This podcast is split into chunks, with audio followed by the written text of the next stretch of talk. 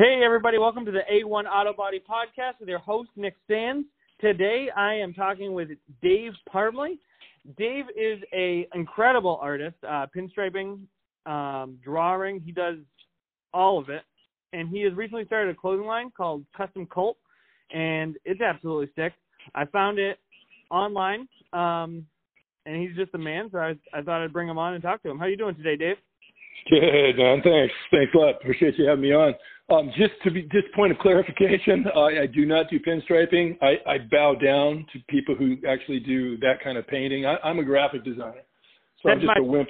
I, I'm a wimp with a pencil and a pen and paint paint brushes, but never on cars. what I meant, what I meant was, um, you, custom culture, custom culture. yeah, like the, like the hot rod culture, like the custom style of, of stuff. yeah. Um, yeah, yeah, because because my my background is is uh, you know I, I worked for years in the in the surf industry. I was the global art director for O'Neill Wetsuits and Sportswear. So coming from action sports, and dude, I've always loved any kind of motorsport. So I've kind of what I what I'm kind of created is a mashup of the two. And um, I, I did done work for years and years with Harley Davidson, working with Karen Davidson of Harley Davidson, which was just amazing. She's so freaking cool to work with. Um, she has a studio out on the West Coast. Um, and then I've done, gosh, I've done work with Hot Wheels and, and, uh, you know, I started my own line of custom culture clothing. So I, I just, yeah, I, I, I, do everything except for, for pinstriping, I guess is maybe the best way to put it. and I don't do builds. I don't do actual, you know, vehicle builds, but from, from an art standpoint. It's interesting that you've kind of so like there was a time when like surf culture, car culture, motorcycle culture, like all of these things were kind of one thing, and and that was that's kind of like where these three things kind of branched off and became their own things eventually. It's kind of cool that you've stayed in all of them still. Well, it's yeah, and that's an interesting point. Um, gosh, years ago, surf skate culture, the, it was it was always a crossover with with with motorcycles. There's always been a crossover, street, but you know, dirt, um, all builds, mods, and um, it, nobody had really sort of recognized that, and we were always trying to push that more when I was at uh, O'Neill Wetsuits. But you know, there, there's mentality was surf, surf, surf, and then Harley Davidson was you know motorcycle, motorcycle, motorcycle. But some of these new companies that formed, uh, Iron and Resin, um, some of these other companies that you know they realized that there's a definite crossover between surf, skate, and motorcycles, and um, that that's sort of where I lie. That's that's where I lie because I still, you know, I'm still itching to do more surf designs, but I'm still I'm kind of focused more with the hot rod and, and motorcycle stuff right now. When It's- it's- those kind of we- things we- first started like emerging in the '60s, though, they were all kind of right in the same wheelhouse. Like you had like Yeah, Dick Dale and his surf guitar, but all those guys were driving popped up cars and you know surfing Yeah. and hanging out at the beach. Like that kind of West Coast culture has always kind of bred that kind of. uh, You're like a Renaissance man, or something, for like almost like that time period, you know. yeah, yeah, definitely, definitely. Yeah, it's interesting interesting to see how it's, it all evolves. definitely. And um, what has it been like going from working at places like O'Neill Studios and Harley Davidson to kind of going off on your own and kind of trying to make your own way? Well, it, it's definitely different worlds. Um, what I miss about working, I was just talking to a friend of mine that I used to work with at O'Neill the other day. I had these amazing designers that were from Santa Cruz and some other guys I brought in from out of the area.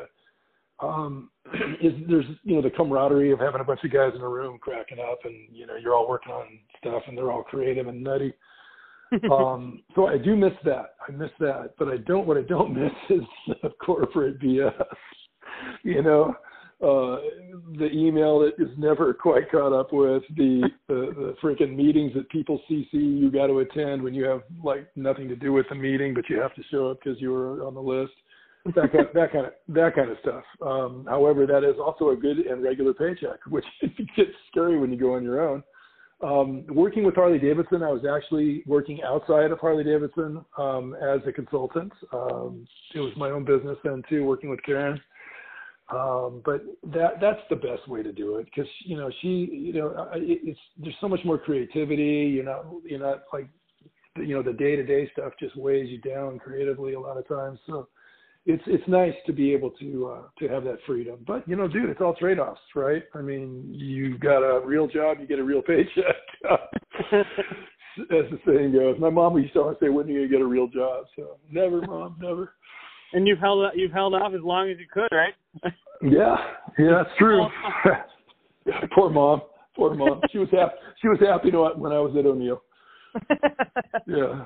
Oh well. Going um, back before even that, when did you kind of start getting into art and graphic design?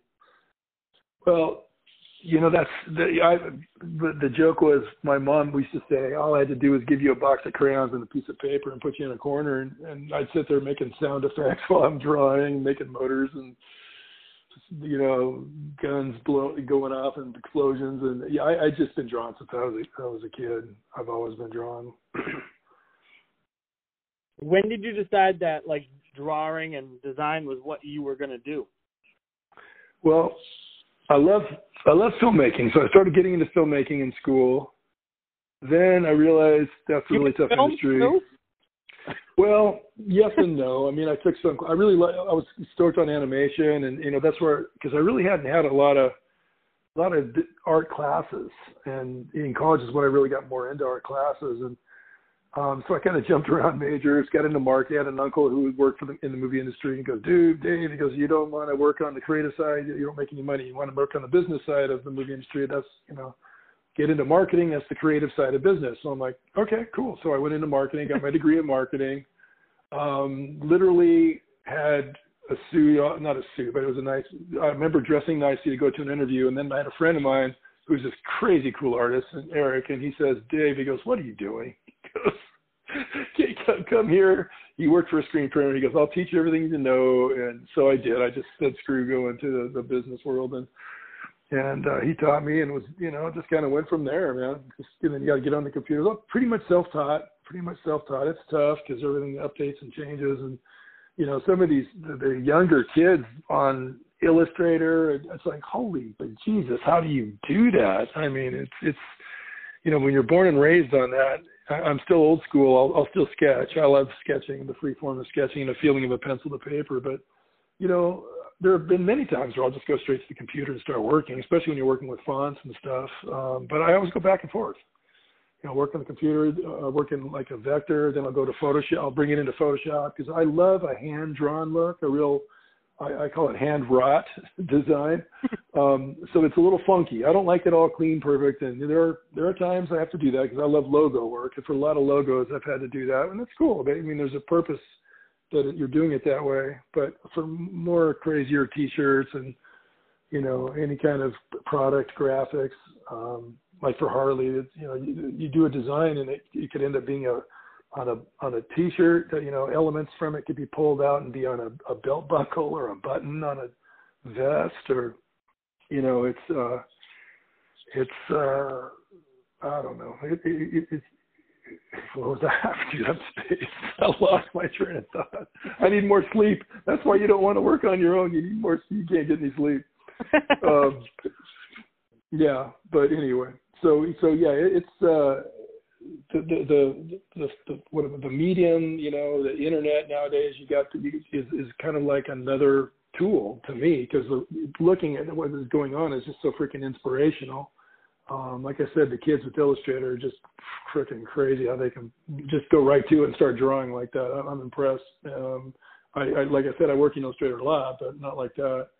Uh, but I, I draw stuff, scan it, bring it in. It's it's always drawn in Photoshop too. I've got a Wacom tablet, and I I, I just draw, and you know, it's it's it, it's easier to develop on the computer because you can make mistakes, and sometimes your mistakes are your best is is your best work.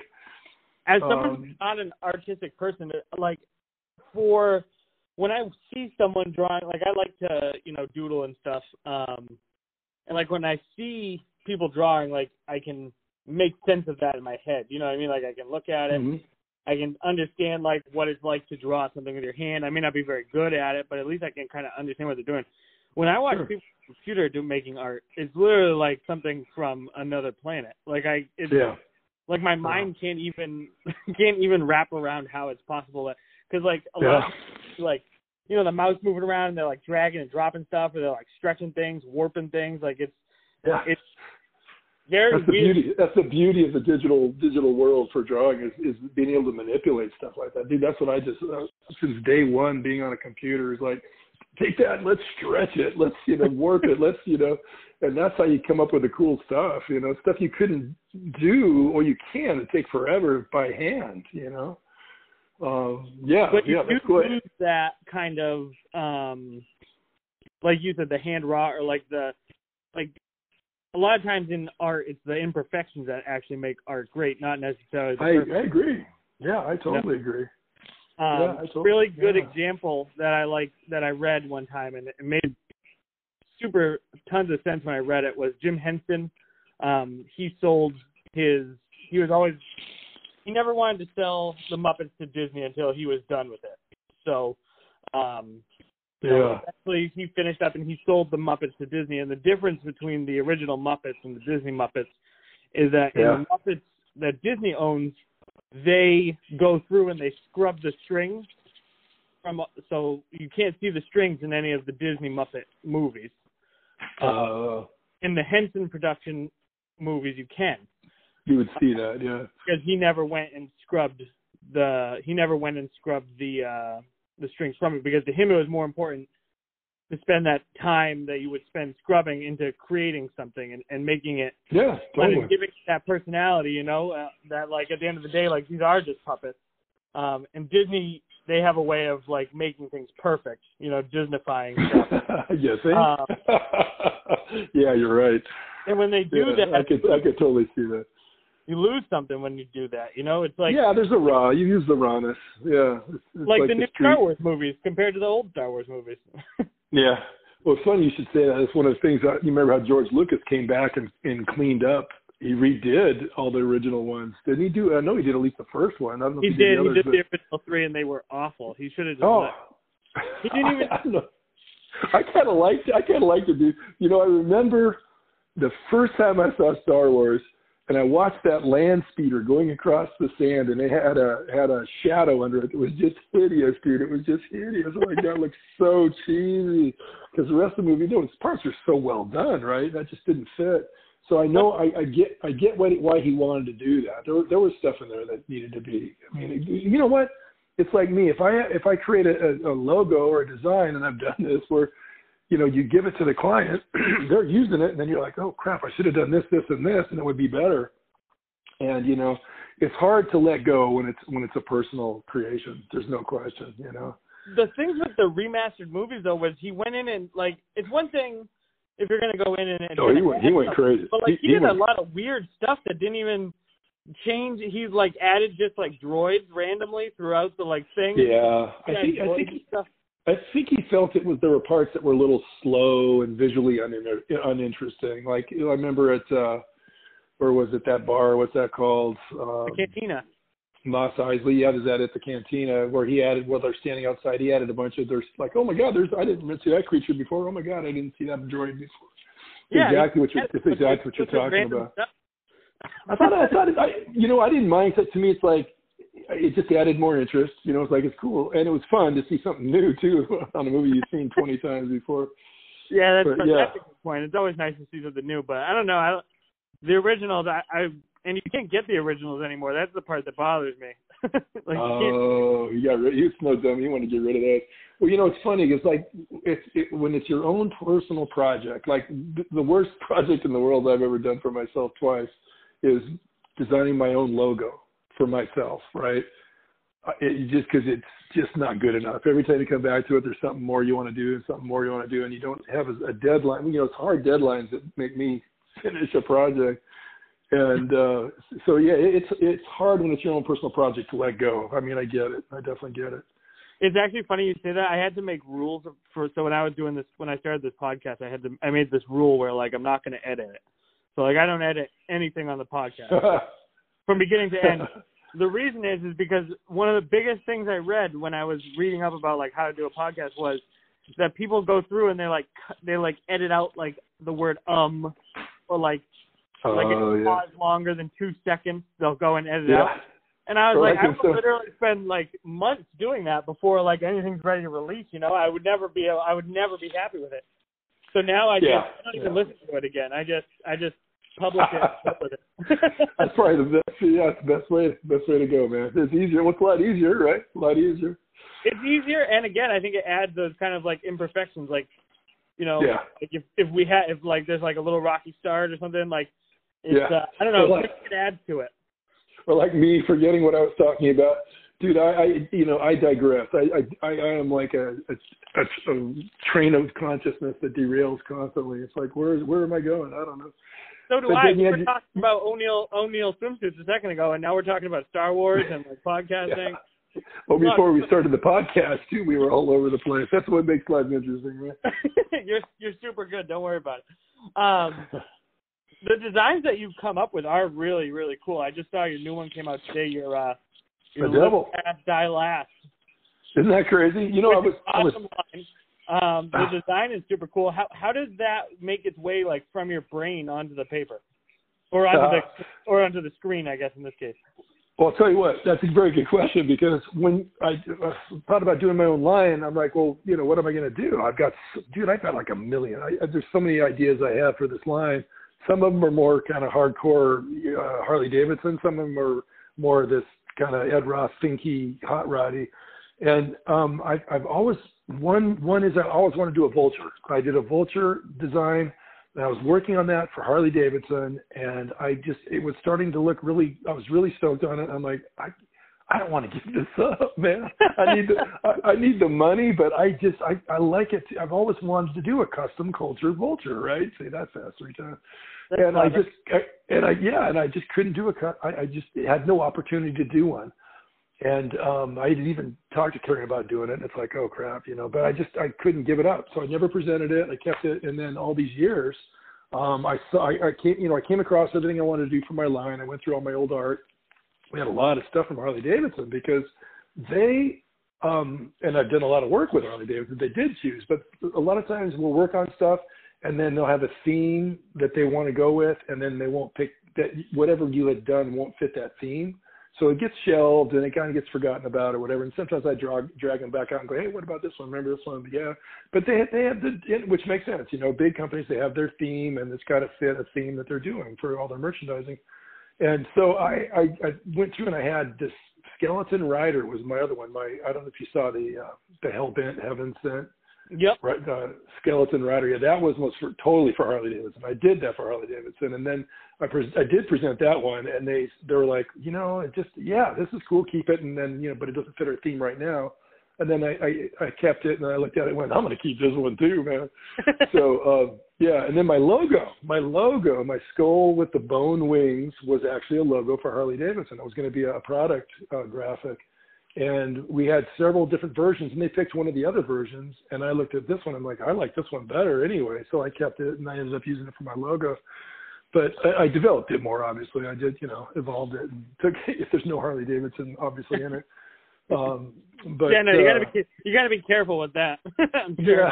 yeah yeah yeah they notice things like that oh man You know, if you don't watch it.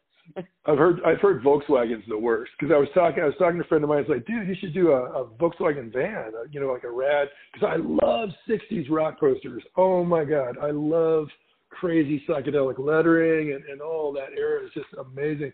And I, that's going to be my excuse. I'm going to take a VW van and then do you know that kind of vibe to it. And everybody I touch is like, oh my god, do not put the VW logo on it. They will go crazy. Look at research that online. Say VW and violating you know whatever and you'll have a million stories of these guys that say they got letters. I mean, guys that were like using it for a school project. Seriously, I'm not kidding. And they posted it, and then somehow VW's got their freaking speaking of vultures, their Dude, not, vultures and not hot. to dr- drag Disney again, but they they're the same way. Oh, they go oh really? Disney regularly scrolls through Etsy. Oh, I bet. Oh, they I bet. Anybody using Disney characters so they can shut them down. Oh wow. Yeah. It's insane the way like yeah. part of me gets it, kind of, but on the other hand, So there's like a there's a line. There's a line that they yeah, cross. like you like know what you're I mean? the art. You personally are the artist. Like I could understand if you Yeah. saw someone seeing someone using your you know vulture or whatever, and you and you call them out on it because like it's literally yours. Yeah. Disney hasn't Disney hasn't made something new in a very You know what I mean? They haven't Yeah, made that's a good point. Cinderella, too. Snow White, like all those things are so old. Like they should really just be in the public domain by now. Like all Under, that. under, yeah, under, under normal situations, they probably would be, but Disney's like psycho. We did a project. We did a project. We've done several projects with Disney actually over the years. And When I say we, I have a friend of mine, Eric, that we've done all this work together over the years. Never formal business partners, but always just cool working together. He was in Southern California. I was in Northern California.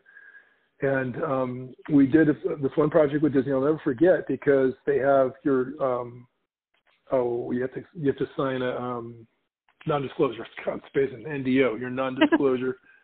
yeah, your NDA, non-disclosure agreement. And um, the guy they had, they, sent us. I swear to God, it was a freaking chapter book. I've never seen a non-disclosure agreement that crazy. So, you know, like we're going to sit there and read it. So we just signed it right, and then we showed up at the meeting. Literally, the attorney was standing there in front of the meeting room. Can I can I have your non-disclosure agreement, please? Before we went into the meeting room, it was that crazy. And then we did we did some work for the NBA, and uh, and the guy was joking with me, and he says, "Well, you know what NBA stands for, don't you?" And I go, well, "What are you talking about?" He goes, "Nothing but attorneys." so yeah, the legal stuff and the control, it's it's at mad levels now. There's no question. Um, hey, you know, I, I did want to say when we were talking about how did I choose, like the Devil, that's the new design that just came out, the uh, live uh, live fast, die last. Um, I, I, I literally had said I, I, for Harley Davidson, I always want to do a Devil, so I did do a Devil for them, and I did kind of a '60s kind of retro vibe Devil, and I was super. It was hard and and I was super stoked how it finally came out. And then I, you know, my own line, I'm like, oh my god, I have to have a devil, right? You got to have a devil in your life. You got to have a vulture. You got to have a devil. um, you got to have a tiki. That's probably going to be coming down the line. Got to have a skeleton. Um, you got you got to have a skeleton riding a motorcycle somehow, right? um, you got you got to have a skull with a crown helmet on. Oops, I don't I'm supposed to use that word anymore. Uh, German World War II helmet. Um, and and I love iron crosses. I have this wicked iron cross that's kind of it, it's it falls out. It, it's totally custom culture, but it's a little more uh, edgy. It's got my skull in the middle of the, of the iron cross. It looks rad, and that's what a design I'm working on right now. That's going to come out pretty soon too. Um, but yeah, it's it, it. I just kind of think about what is, what what do I want to do most? Because this is the first chance I've had to do this. I've always done work for somebody else, right? Always, it's what they want, not what you want. Um, however, I, I, I, with with Karen Davidson, she was cool. She go, well, what do you want to do, Dave? So there was there definitely was a lot more creativity going on going there, and, and you know allowing me to do what I wanted to do, but it was still within themes and whatever that kind of stuff. But now I do like, what do I, what do you want? You know, what do you want? Was there something you'd want to see in the line? you know, you know, I mean, I literally I somebody will DM me like, dude, this is awesome, that's badass, you know, and I'm like, thanks, man. Is there and I literally say, hey, do you see anything in the line, uh, or you, is there anything in the line that you don't see? Was there something you'd want me to do? Um, so, so I'm open to ideas too, but you know, I dude, I've got, I could, I've got years of stuff I can do right now. I'm, I'm raring to go. It's, it's, it's a lot of work. It, yeah. Trucks, there you go. There's so many different kinds of trucks, dude. I mean, come on, man. Oh, you know what you Oh. gotta do? You know what every every kind of custom uh apparel line has is like a bulldog. That's true. Got to get one of those in there. I got to do the bulldog. Get the bulldog. You got the the the kind of the Woody Woodpecker with the cigar in his his mouth. Got to get one of those. got- Live fast, Yeah. die. like Yeah. Yeah, Uh, seriously. Yeah, Yeah, so- I, So like what? But like, what does it look like? Not to keep going back to this, but like, what does it look like when you sit down? So like, you have a blank piece of paper in front of you. Like, is it just and you're like starting up something new? Do you like doodle and then see what comes out? Do you like? oh yeah, totally. Oh yeah, you, totally. That that's like some of like. I, again, funny you should mention that. I, I, I was talking to that same guy from O'Neill the other day, and some of his bet he was just really talented dude. This guy was hardcore skater, Santa Cruz local, just amazingly talented guy. He has a, in fact, I'll, I'll plug him. His name's Tim Ward, and he has an incredible line of stickers. He's made a living just making all these incredible stickers called Life at Sea. So check out lifeatsea.com. And um, he's drawn anything from mermaids to you know whatever. But he's done this great line of, of about Santa Cruz of of how Santa Cruz has changed. Um, like there goes the neighborhood with with the rich people coming in and killing everything. Um, yeah, but uh, oh, dude, I did it again. I'm, I'm I digress all the time. What were we talking about just a second ago? Totally have like the cliche. Okay, uh, okay, like, the doodle, the doodle. Like What's what's what's that again? I said you totally have like this the cliche like surfer dude, kind of like. Yeah, I know a lot, a lot of people tell me that. Awesome. A lot of people like, dude, where's my car, bro? Exactly. That's like a hundred- uh, Spicoli, Spicoli from. Fast I love Times. it. Oh my god, yeah. I, I just, you know, I, I don't know, I don't know what to say about that. Uh, but we were talking about doodling. Um, so he was just he'd draw these tiny little roughs. He'd always just like draw like you were just talking about if you're drawing on the column of the page of a page. And I'd walk by his desk and I'd see something and I'd go, Oh my God. So I said, What is that? And we'd tear it out and put it up and um yeah, that's some of your best work is just like, you know, not even thinking about it, just kind of drawing crazy, you know, stuff. Um, but like, you know, a lot of what I'm doing right now is literally stuff I've done over all the years. And I, I, I you know, I've got my friend Rich who worked at, did work at Harley Davidson. He worked with Karen full time. And Rich had, oh, I'd walk in there and see the stuff on his walls. I'm like, oh, dude, is that coming out? He goes, no, they said no. They turned it down. Um, we have, we have, oh, when you do a lot of art over all the years for all the different clients, you get stuff that either you liked and didn't want to give away or they just didn't pick. And that doesn't mean it was good or bad. It's just that you presented a bunch of different ideas and they picked one and, and you've got these le- leftovers. So I've got a, a library, just incredible archives of design that um, is very inspirational for myself, and I'll pull them out, and then I'm like, okay, that looks dumb, but it could be something. And I've I, I've taken all the files, and I've decided to start my own company. I went through my all my my everything on my computer, and and dug. I dug deep in all the Har, you know Harley Davidson archives, the Hot Wheels archives. Um, I've had some other clients like M- MMA clients. Um, I did the logo for Bad Boy, by the way. I don't know if you knew that um, and and which is just that was a fun story too. But um, so I took all all of the stuff that I've done for all these different clients, and I and I put it all in a folder, and I go through it, and I'm like, oh God, yeah, I just if I do that to that, it'll be a cool design, or yeah. So that's where most of it's coming from for my line right now. So it's almost like you're just kind of using what you already got. You don't even need to draw anything. in a way, yes. Now the the the vulture I had started, the um, skull with the helmet I had started. Actually, that was another one I was working on for Harley Davidson. Uh, I call him Von Scully. Um, I had started the Devil. I had started, I wasn't for anybody. That was just me messing around because I had done some different Devils before, even the Harley Davidson one. Um, and then I then I took him and I you know I tweak him into this. I, I love the whole Fink. Ed Roth, my hero. You know the whole deal and. Um, the whole Fink vibe is rad with the weirdos, and I just love that. I just love that stuff. So I kind of interpret it into my own style. I do too. Um, As a body man, I have no choice but to. It's like part of the yeah, code. part of the code. It's a part of the Part of code. the code. There you go. Have It's an unwritten unwritten rule. You have to love Big Daddy if you're going to be a body man. That's number one rule. Yeah, if you don't, then you have no business being here. Yeah, That's true. yeah. Oh yeah. There's all the yeah, there's the basics, the fundamentals. and I mean, he's like he. I mean, I can't speak for every body man on the planet, but like he did what I think everybody wants to do when they get into doing body work. I think, you know, Yeah. I mean, think about it. If you had, you could just do anything you wanted. Yeah. But like he did, he did things that were like amazing. You know, he he designed. I can't remember which car it was that he designed, but he made it so that it had like misters in it, and the like he designed it so that he could drive through the desert. Like there's some big Oh no way. I didn't And know about that story. It was designed specifically for that. So like it had a huge gas tank. Um, and like one of the things he had on it was like these like spritzers that like would spray water when you're driving to keep you That's cool. hilarious. I don't a know. little coolant, spraying coolant on you. I just feel like he he did what I think most people who get into cars, like him and yeah. like oh, I think people look up to like that, like George Barris and and uh Von Dutch. from back then, but really I think it's like Von Dutch and and Ed Oh, yeah. Like the guys that everyone who gets into cars. Barris and yeah, I mean it's just it, it, it, what is amazing to me. It's one thing if you can draw it on a piece of paper, but to actually build it too. Come on. Yeah, do you know how he built those things?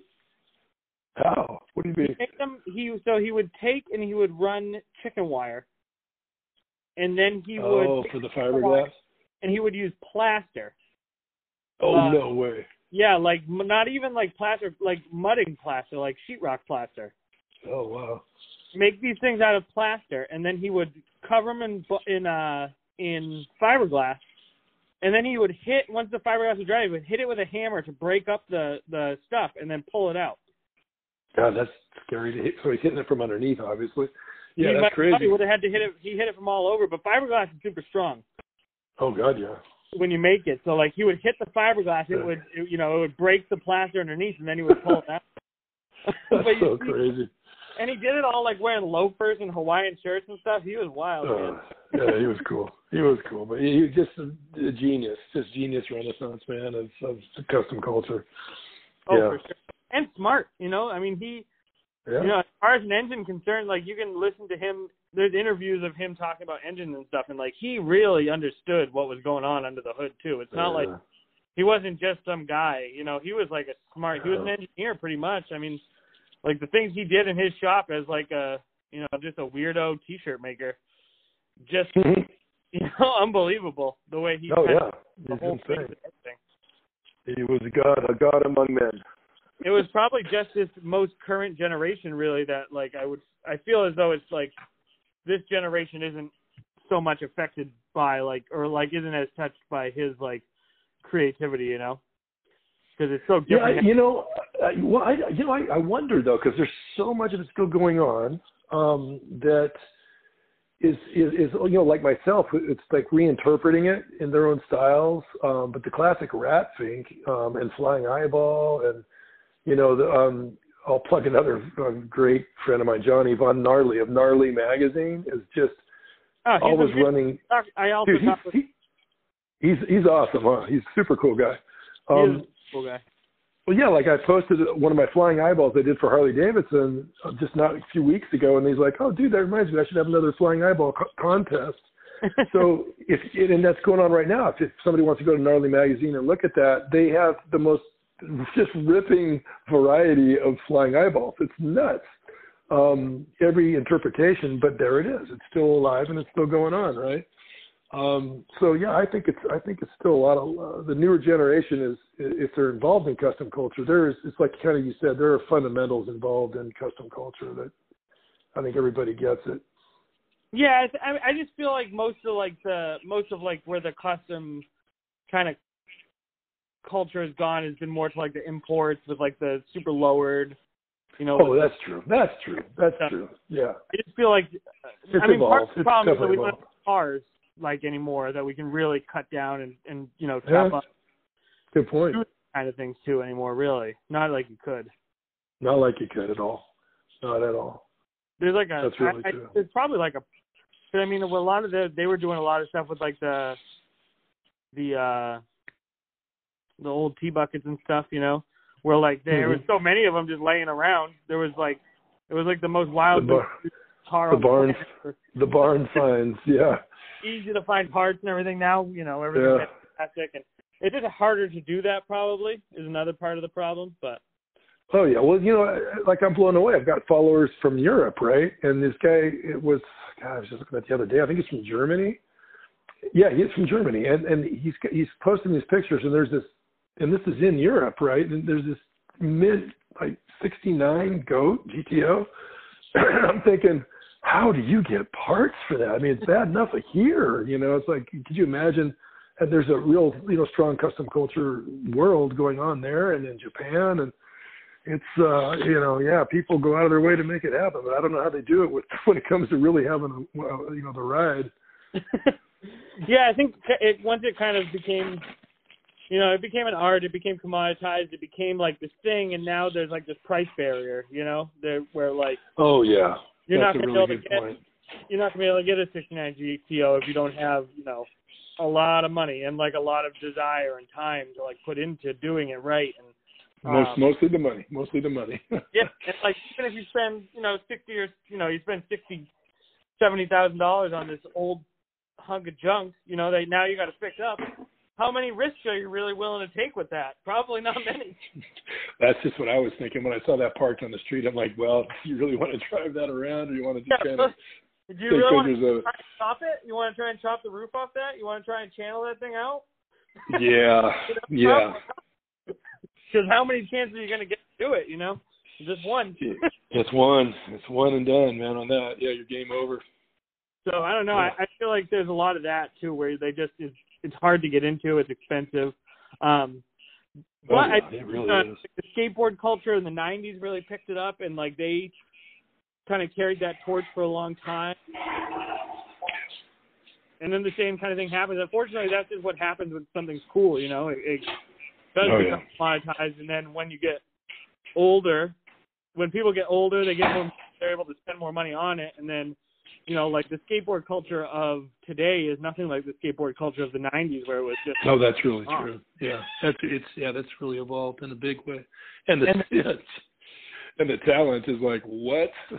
oh, I know, it's unbelievable. oh, but it's it's I mean, there's so many great you know um, seeds on. I, I'm an Instagram guy, but I'm sure TikTok's got a million of them too, and and uh, you know just the the crazy stunts that all the skateboarders and and BMX and just everything. I'm like, how do they freaking do that in snowboarding? And it's like, oh, you you can't. How do you how do you practice that? How do you lead up to being able to do that? You're you're going to kill yourself first, right? When you when you crash the first time, or I don't know how they do it, man. But it's they're doing it. I don't know. I mean, I know kids today get a lot of they get a lot of slack. They get they don't uh they get a lot of heat.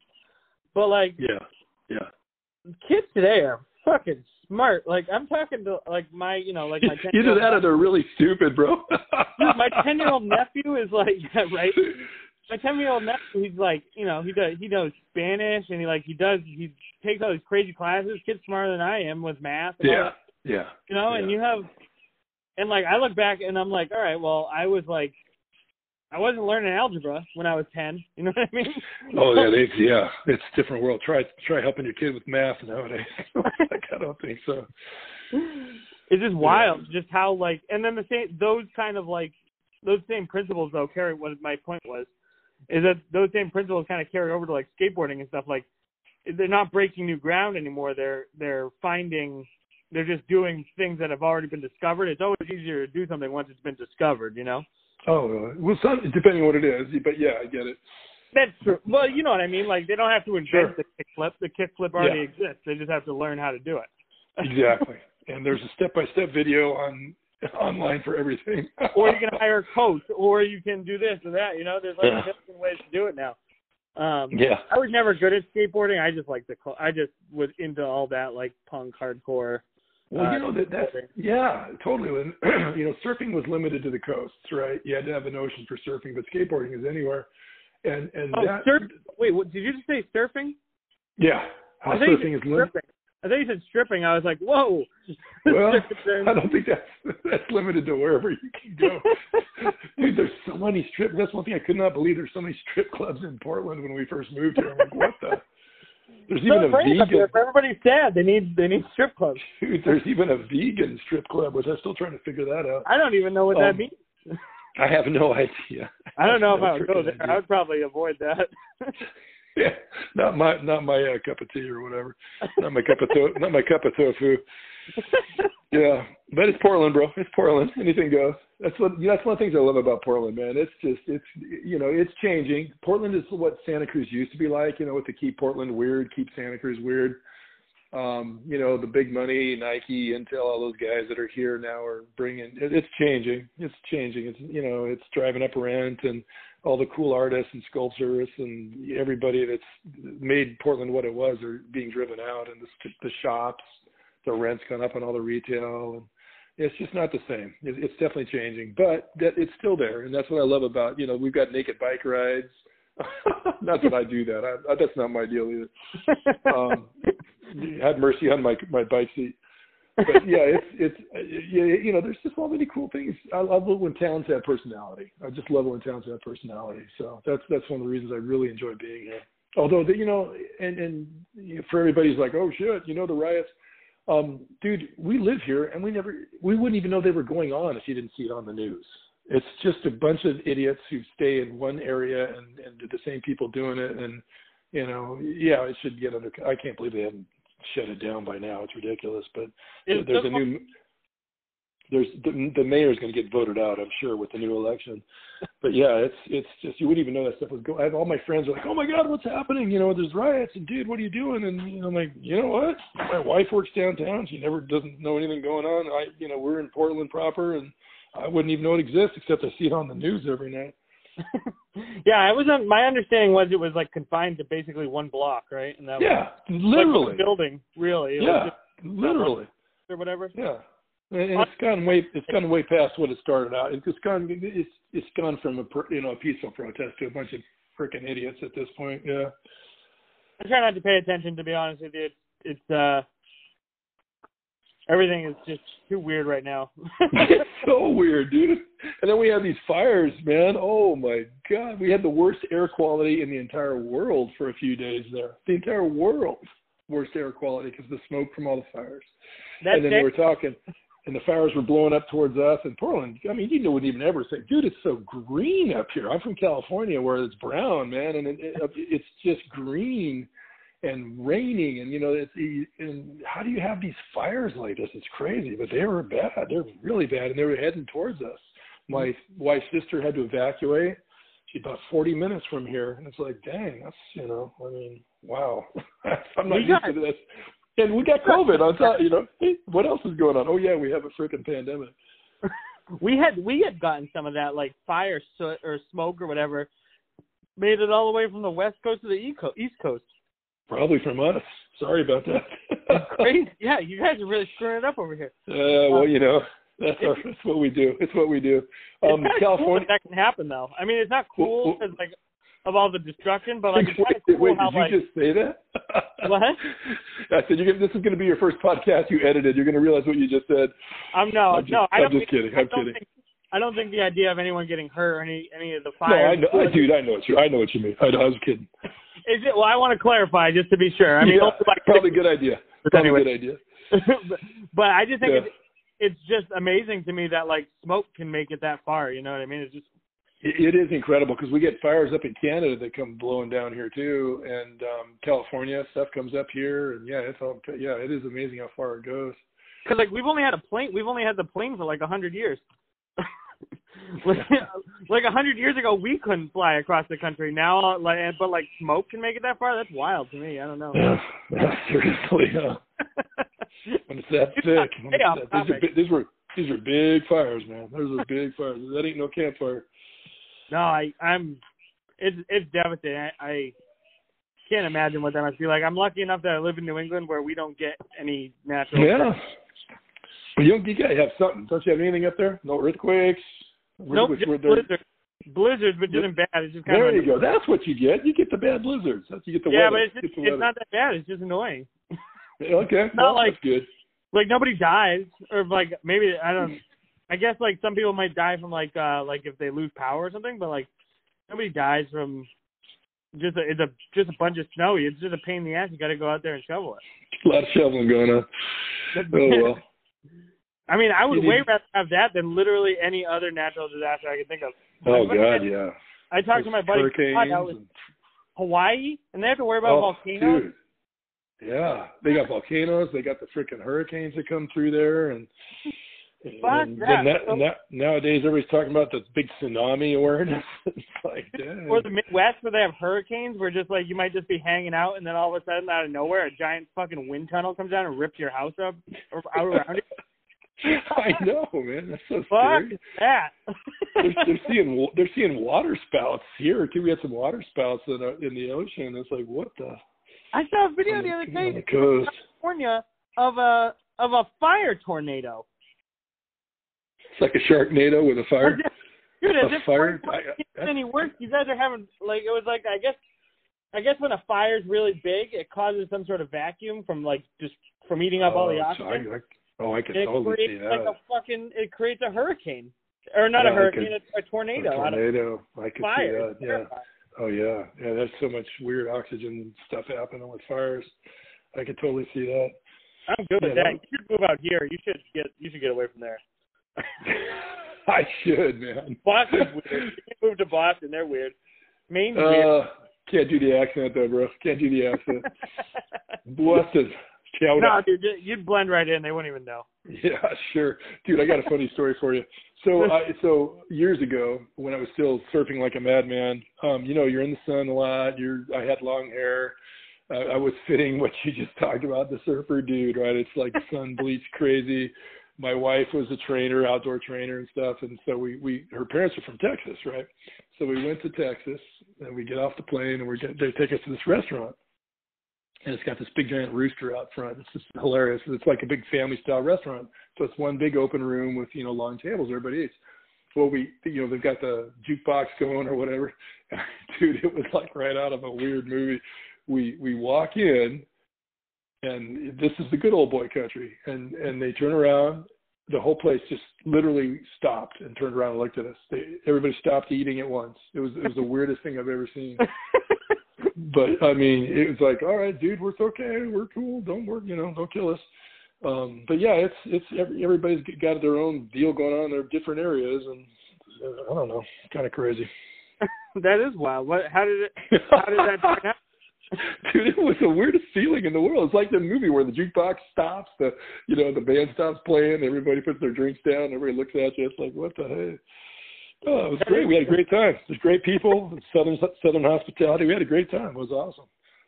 It, really it is uh, the one thing.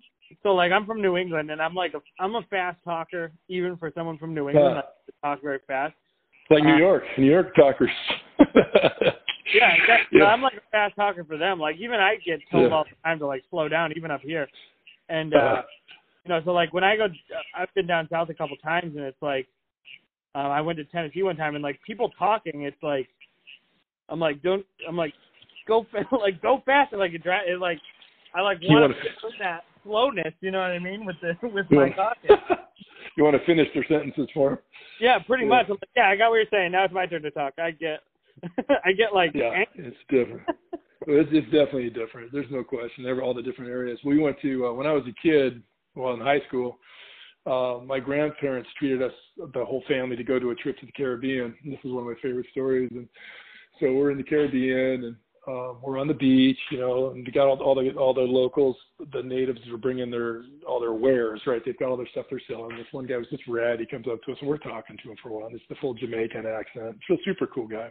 Says, "Hey man, where you from, man?" Like, "Hey, we're from California." And he's like, "Oh, California, man. We love California." He goes, I go, oh really? I go, well, who do you not like? He goes, oh New York, man. we don't like New York. We don't like the people from New York. He goes, no. He goes, whenever you meet somebody here, tell them right away. Tell them you're from California, man. They'll like you. They'll like you much better. But yeah, it's it's funny. But the and yeah, we met some guys from the south too when I was in high school. I was on on the cruise ship, and they were like you said, there's just there's different speed. They're they're talking real real slow and just kind of doing you know talking with the drawl and super nice guys. We're talking, and then I just realized I said no. I said do we have? I said you have this really heavy accent to us. I said do you do we have an accent to you? And they goes, nah, y'all talk like the people on TV. I thought, oh my God, that's you know a lot of there's no accents, right? All of Hollywood, there really isn't an accent. This was years ago, before everything was shot all over the place. But yeah, California, what's the accent? Oregon, I, I kept waiting to hear an accent up here. Nah.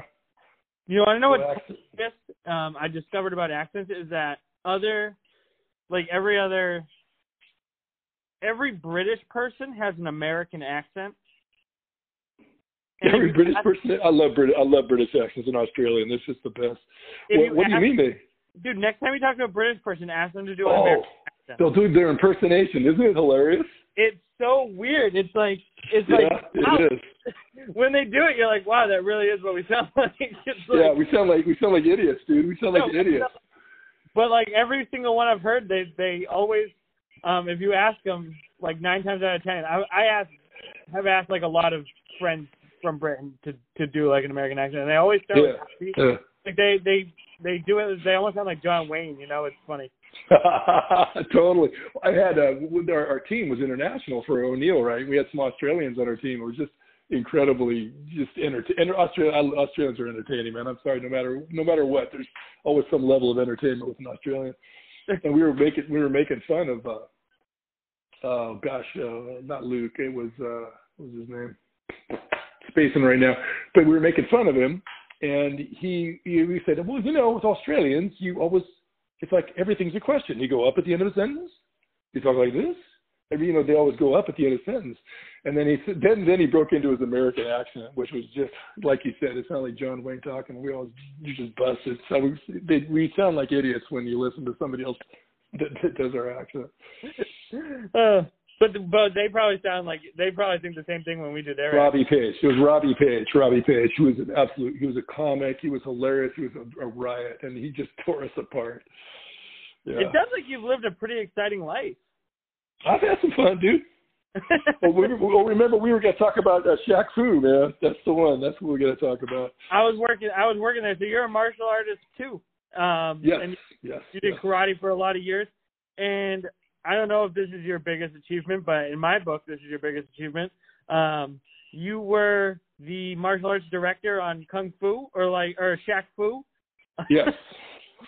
So Kung Fu would have been cool too. Actually, I guess that would have been even more fun. start was just what is what was Shaq Fu? Uh, for for all you out there who weren't familiar with Shaq Fu, I'm sure there's a lot of people. Um, Sega, Nintendo days. Um, Shaq Fu was probably one of the worst games ever made for that platforms for those I platforms. loved it. Um, I loved that you, game. you told me you liked that, and I said, "Dude, you you gotta you gotta get out and and, and you gotta play more games, bro. You gotta get out there and play Literally, more games in the world." I contacted you. Literally, the reason I contacted you, or like you contacted me first, but the reason that I messaged you back was because I looked at your profile and saw that you were on Shaq Fu, and I was like, "There's no way that." Oh, dude, that game was awful. I loved it. I thought That's it was so funny. because that game came out when I must have been like seven, six or seven. Okay, okay, okay. I loved that game. I Oh my god. Oh my god. That's so funny to me. Well, you know, just for the record, that game tanked. EA they they lost money on it, just so you know. But that's cool. If you were entertained, it must have been because of me, right? It must have been my martial arts. it must. Um, have been, I loved it. well, I thought that game well, was great. It, that's that's so funny. Well, it was it was not everything it was cracked up to be. Let's put it that way.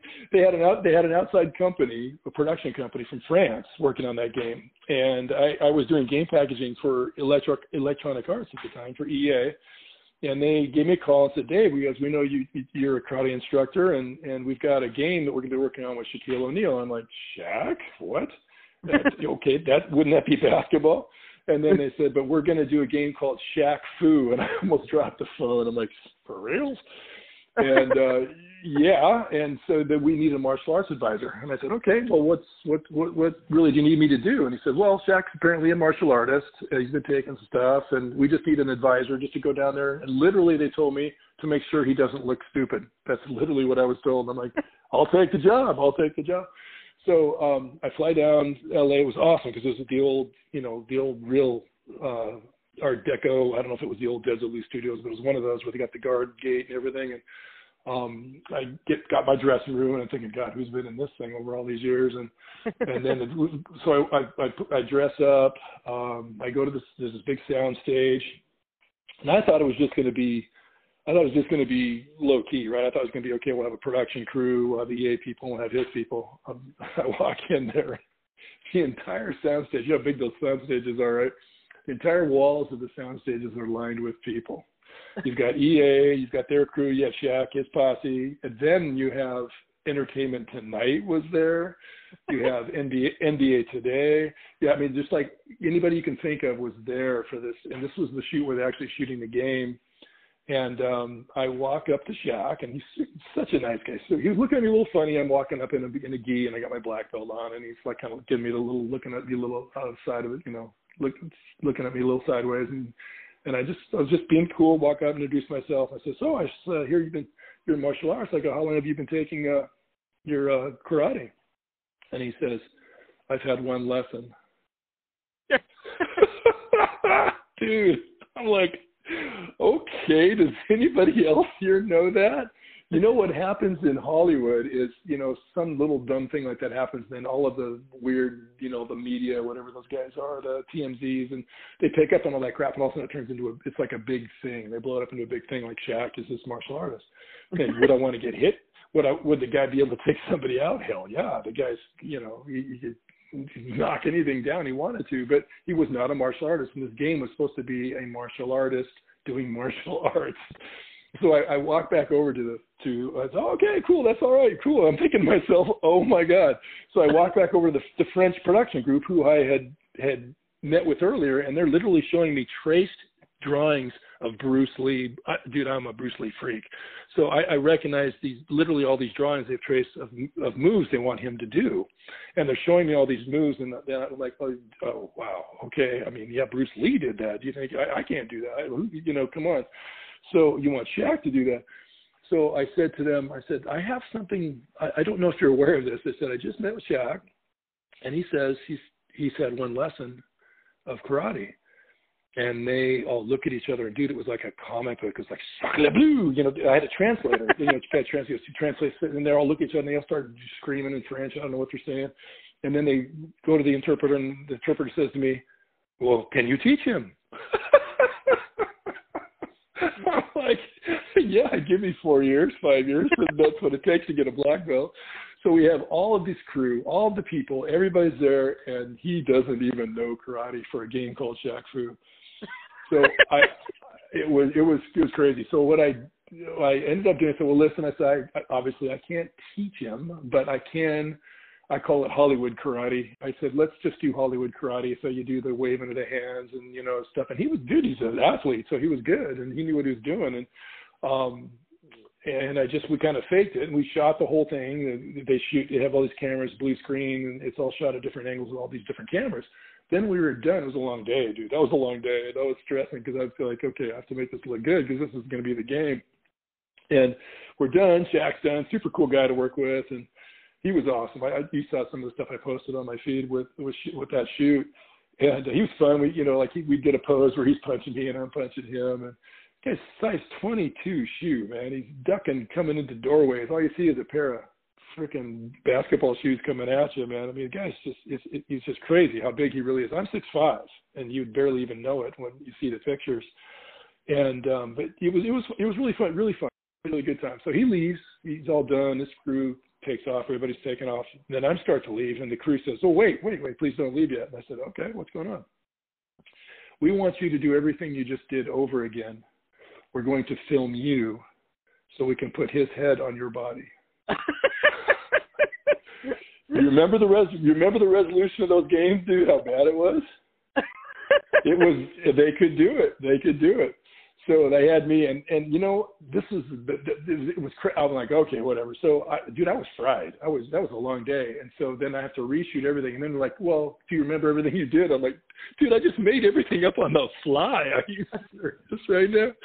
So we tried to remember everything I did, reshot it all, but that so that was what all my friends joked. I was the foo in Shaq Fu.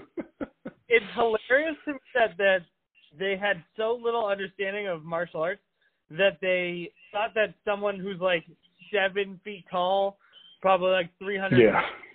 could do yeah. the like same type of martial arts that like the dude they had they had Bruce they had tracings of Bruce Lee on their storyboards. I'm like you got like five five. Me. How tall is Bruce Lee? Like five six, 160 pounds. Yeah, these dudes flying side kicks and crazy spinning axe kicks. It's like, dude, you can't. Come on, I can't do even come close to that stuff myself. And I've been doing it half my life, you know. So it was like it was funny. I, I, I've, I have a funny story. This I don't know how much time we have. As much time. Cool. Okay, cool. So this is one of my favorite stories because this to me really told the personality. I like I said, there's a really fun fun uh, experience working with him and to get to know him because he's super super cool guy. He so, seems like the coolest dude. Yeah, he really, really is. I, I had no idea what his, you know, I'd seen him play all that, but I never had no idea what his personality was like back then because he was still, he was with Miami, you know, back then. So I had to fly out to Florida for the next shoot. The next uh, shoot, LA was the next shoot. Nothing too crazy happened at that one. We did some stand-up stuff and some photo shoot. But when I went out to Florida, um, we were going to shoot the ad. We were going to shoot the, the, you know, the ad that was going to be online and, and you know on TV and everything for the game and we had these. They flew in this. I don't remember his name. I, I try to block it from my memory because he's such an a hole. But this British British producer who's just done some hot MTV video, and so they've they've hired this guy. I'm sure they paid him more money than anybody's worth. and so he's he's there. We have a we have a party, a, a pre-party the night before the shoot, and um, they flew me out there again just because they hey you know Shaq he feels comfortable with you. Well, just you know it'd be great to, if you're there to hang with him and and uh, make sure everything goes smoothly. So I introduced myself. I walk up at the party. I inter- introduced myself to the director. I said, "Hey, I'm Dave. You know, hey, I work with Shaq. Um, if you need me for anything, I'm here."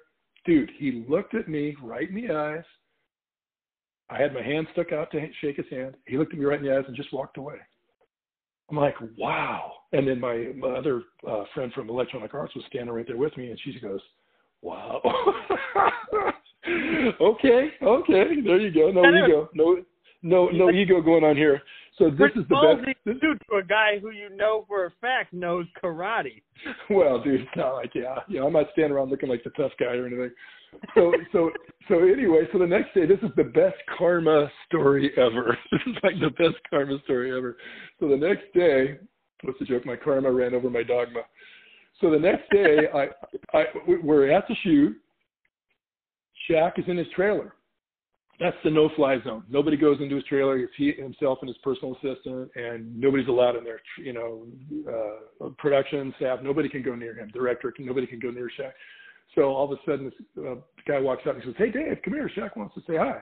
So he calls me to oh, to go to his trailer. So I'm like, "Oh, dude, this is crazy. How cool is this?" So I, he did remember me, He wanted to talk, and so we, you know, we just hung out for a while. So we came back out, and this is the best thing in the world. So the director who was late to the shoot and was making everybody wait, walks in. Um, he brings Shaq in so I can walk in with him. We're standing there. And the producer doesn't say hi to me, doesn't say hi to Shaq or his, his assistant, doesn't just not to any one of us. And he says to Shaq, all right, I'd like you to stand over here. You know, like there's an X drawn, you know, they have an X for the lighting.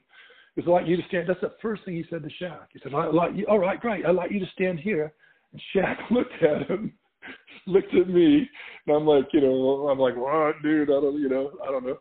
So he looks at the the director and he says, "I'd like you to tell him." Shaq's pointing to me. Said, "I'd like you to tell him what you want me to do, and he'll tell me what what I what I'm supposed to do." He just told, and literally the director had to turn, look at me, and tell me what he wanted Shaq to do. Shaq standing right there. It was, dude. It was the it was the most awesome shutdown I've ever seen in my life. And he and Shaq, with that went on for a while, dude. That went on for a while. It was the most just. It was just. I was. And then you know, Shaq had and Shaq had no idea what had happened before. He had no idea how rude this guy was to me before. And when I told Shaq after, he's like, "Oh, good. I'm glad I did it, man." That's hilarious. Ugh. Yeah, it's it was yeah, it's crazy. But yeah, he's super cool. And, then, and then every time, every time we the the director, you know, what they do is they say, well, they're trying to get one more take, one more take, one more take at the end of the shoot, right? And then, um, but they they say, yeah, just one more, but there there's always more coming, right? They're always gonna do more takes. So Shaq keeps telling me, he goes, hey Dave, he goes, you bust that table. He goes, when we're done with the shot, you bust that table up over there, and I'm going to break this chair over here. I'm like, okay, cool, bro. I'm like, oh no. Like what? And I'm thinking to myself, what if we break it and they're not really done, right? So I'm like, dude, I go, I, I'm going to say, dude, it's Shaq. I, I don't know, man. I said, you know, when they say it's the last take, sometimes they don't really mean it. It's like, no, man. He goes, you break that, you break that table over there, and I'm going to break this chair. it's so funny. Anyway, I love that kind of stuff. Uh, so, so we we did we didn't. For, Fortunately, we've got the last take. We did wait to the last take, and then we did it. Do you ever talk to Shaq anymore? You know, I no, uh, no, not at all. And and uh, it was funny because I had a shirt on. I had a company called Thirteenth Floor back then, and I've actually resurrected one of my designs. It's a 13 with big flames coming off of it. I kind of gave it an update, but um, I I had one of those shirts on, and it has it had the big 13 right in the middle. And he looked at me and he goes, I want that design. He goes, I could put an S in there. and take the third, take the 13 out. So a friend of mine was was wearing one of my 13-4 shirts and went to a, uh, one of his games. Is I don't remember where it was, Chicago or someplace like that. And and he had his the shirt on, and Shaq walked by, looked at it, and he pointed at him. You see, he definitely recognized his shirt. so, but no, I, I I never, you know, Shaq, man, he's in another world, dude. I don't, you know, I don't even wouldn't even know how to how to get to him yeah, I'm sure. Just send him an Instagram message. I'm sure he'd love to hear from you. He seems like a yeah. cool guy. Oh, he, yeah, I should, I should, I should, especially because uh, you know I put together some of those old images, and then um, I was talking to Nancy Fong, who was the art director, creative director. She was the head honcho there at EA at the time. Said they're going to do kind of a retrospective, and they're going to they're, they're gathering up all the video and images. I've got video too of us doing that training, which I would love to see. That it's all, dude, it's packed away in, in crates somewhere. I've had to move several times, so I've got it. I do still have it though it's got to be you know brought it's got to be brought into the digital world but they're, yeah they're doing a retrospective of all that kind of stuff so it would it would be fun to you know to send that to them or something and get a kick out of seeing it i'm sure it sounds like you it sounds like you like just had this kind of um just like an um, amazing life that people would be jealous of you know? well, well, you know, like how did you, like, how did yeah, you those were, well, I think as as the saying goes, though, bro, that was fifteen the fifteen minutes of fame. That's all it lasted. well, it's not just it's not just that. I mean, you've worked with yeah. Harley Davidson. You've worked with, you know, O'Neill. yeah, yeah, I, I, yeah, I am. Work. I, I, like you're a humble person. You're you're, you know, you're you're being humble right now, but you really have. You've had an amazing life that I just feel like you kind of um manifested this is if you were going to give advice to someone who maybe wanted to um, kind of get into what you're doing and do the kinds of things you're doing, what would you what would be the advice you'd give them? I'd say run. Don't do it. Don't do it. Run the other way um, you know, you know, dude, it's a real, it's like a labor of love. Um, yes, I am stoked and honored and blessed, you know, whatever the words want, want to be, to have worked with the people I've worked with and to do the work I've done. Um, but dude, it's, you know, I mean, the, the, the joke in the among all my design friends is the cooler the project, the less money you make. Um, so it, it's it's a it's a tough and it's gotten harder and harder and harder. It's like nowadays you just have to go work for somebody. You can't really be on your own anymore. Practically, it's it's really really difficult for most people to make a living. Um, then they've got the pandemic, dude. Everybody shut down budgets and projects are canceled, and um, it's it's really hard. it's a rough road. So if if you love it, yeah, do it, man. I love every minute of what I do but it, when it comes down to I've got a family and you know rent and you know whatever is coming down the pipe, uh, it's it's it's a labor of love. Let's put it that way. There there are there are a few people who've been able to do really really well. Um, I, I'm not one of them, um, but uh, there were there were good times. There were good times. You know, O'Neill then into the '90s. Uh, there were good times but uh, you know, it's been a rough road. It's been a rough road. Um, but like I said, if you love it, do it, man. It's it's because I I just dude, I wouldn't give this up for anything, man. I mean, it's just the best. I love what I do. I love drawing, especially now that I'm starting this my, my own line. Love it, just absolutely love. it. I'm excited. I want to, you know. My my problem is, is I get wired when I work on projects. I don't know, just like the adrenaline starts flowing. I'll be four in the morning, and all of a sudden, like, oh my god, I have to go to bed. Then I'll go to bed, and I'm still wide awake. Um, and then you know, I've got a little one that gets up for school, so I got to get up at seven, and and I just went to bed a few hours ago, so it kind of catches up with you. And I'm not spring chicken anymore, so can't pull can't pull those all nighters like you used to, right? At least not as often. So, um, yeah, but it is a labor of love. I think that's what I would tell them is if you love it, then do it, bro. Just do it. What was it like working with Hot Wheels? Um, my my business my business partner, my, my my friend who I called him my business partner, although we weren't literally business partners. Eric was in lived in Southern California, and I was in Northern California at the time. Um, I'd have to fly down for meetings. Um, it was awesome. It was absolutely awesome. Um, I think one of the most it was it was a great experience. big picture is wow, right? Um, there were oh god, there were some people that worked there. There's just these the guys that did the, the they call them decos that go the art that goes on the cars that were just phenomenal. I mean, just you know, again like the Ed Roths of of Hot Wheels world. And um, so it was just to be in their presence was amazing. but um, we did a lot of interesting. We did a real range of projects, and not just Hot Wheels. We did stuff for you know other projects for Mattel too. But um, it was it was really really cool to work with them. I really enjoyed it. Um, I learned a lot. I, I mean, it was it was flames and skulls and lightning, and it was all anything to do with speed. I oh, I know what I was going to say. Um, I think the the one there was one frustrating thing going on back then, and it's changed. It is no longer this way there at Hot Wheels. But the the, the main man, uh, no names named, um, that was we pitched a lot of things to. The guys we worked with, the art directors and stuff, were totally cool. They got it. They wanted to do it too. But the the suits, there was literally a tower there. There was literally a tower. The suits in the tower did not understand. it's funny, dude but they did not. You know, everybody else is in these big rad warehouses, uh, you know, where they're working all the creative stuff.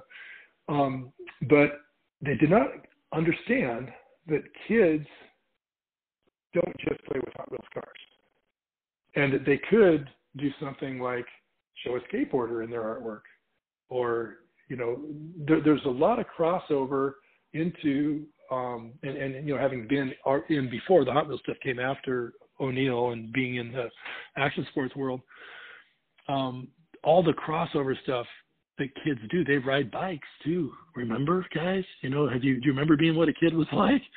um, but it was just really weird. They did not. I don't think they really understood the market um, enough, and it was just it had to be Hot Wheels, had to be a car, and had to be a track, and it was very literal.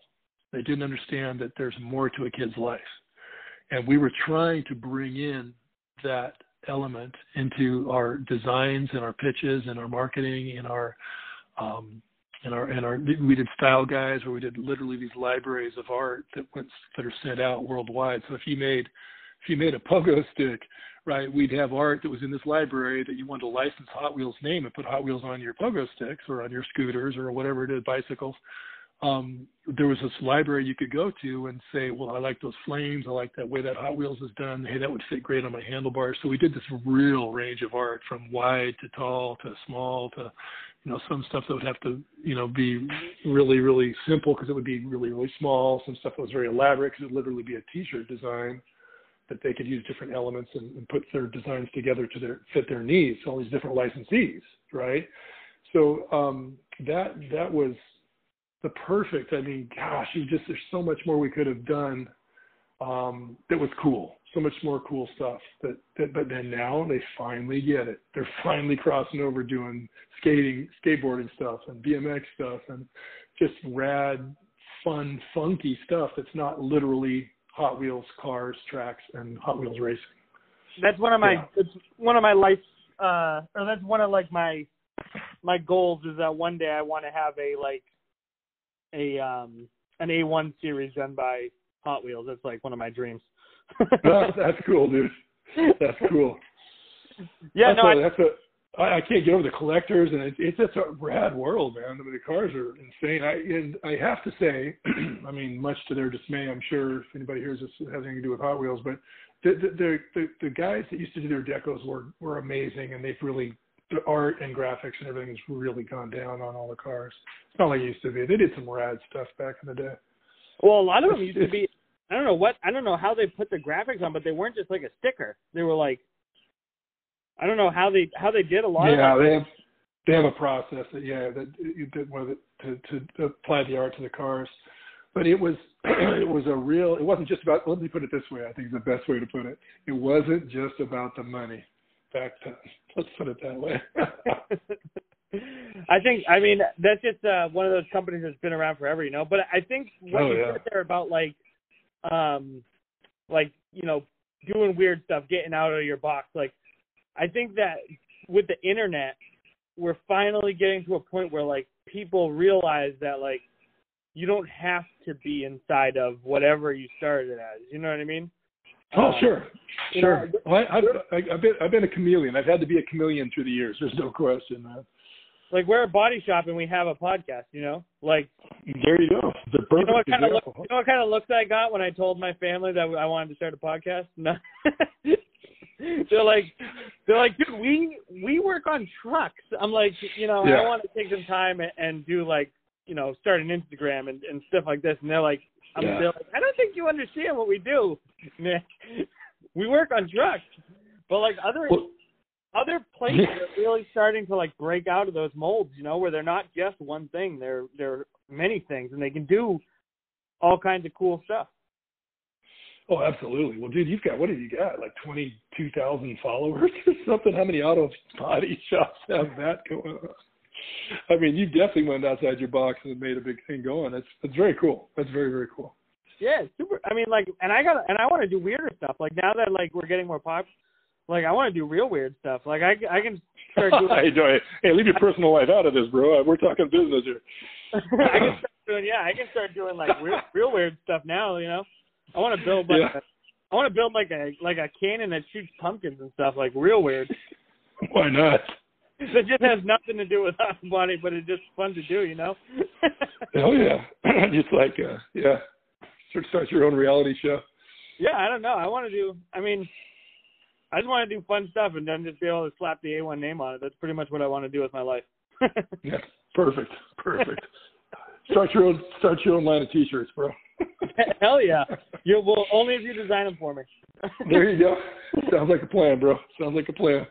I'm ready. Dave, thank you so much for coming on today. I really appreciate it. Hey, no problem, man. I'm stoked. I appreciate the opportunity, man. Appreciate the opportunity. It's a good thing to, to to get out there, meet people, talk. And, you know, this is this. How much fun did we have just in that little time? And even, actually, we, you know, all the dirty stuff we were talking about before we started the podcast. Well, you know, but I know. no, I, I don't. I still don't understand why you need those pictures of me naked. It doesn't make any sense to me. I was just giving you some. some well, I figured I owed you something after I gave you mine. I mean, come on, you know. So, yeah. Oh my God, this we, we're, we're digressing into uh, into the gutter, and, and that's where we all want to be. But hey, man, this is this is the amazing, the most amazing thing about the internet is that you and me were able to, you know, connect. Yeah, dude, how cool is that? How cool is that? I'm talking to some. I'm talking on. art- I'm DMing artists who I've admired all my life. I mean, it's like, are you kidding me? This is so cool. Yeah, it, it, it's rad. Internet is amazing, bro. Technology's out of control. well, stoked, very stoked we connected, and I know that the Shaq, the Shaq Fu story was worth it alone. well, it was worth it for me because that just, I just love it. That's amazing. Um, Killer.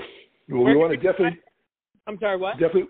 I said we definitely want to tell all your followers to go to my shop and buy lots of clothes. I was just gonna say, where can people find your work?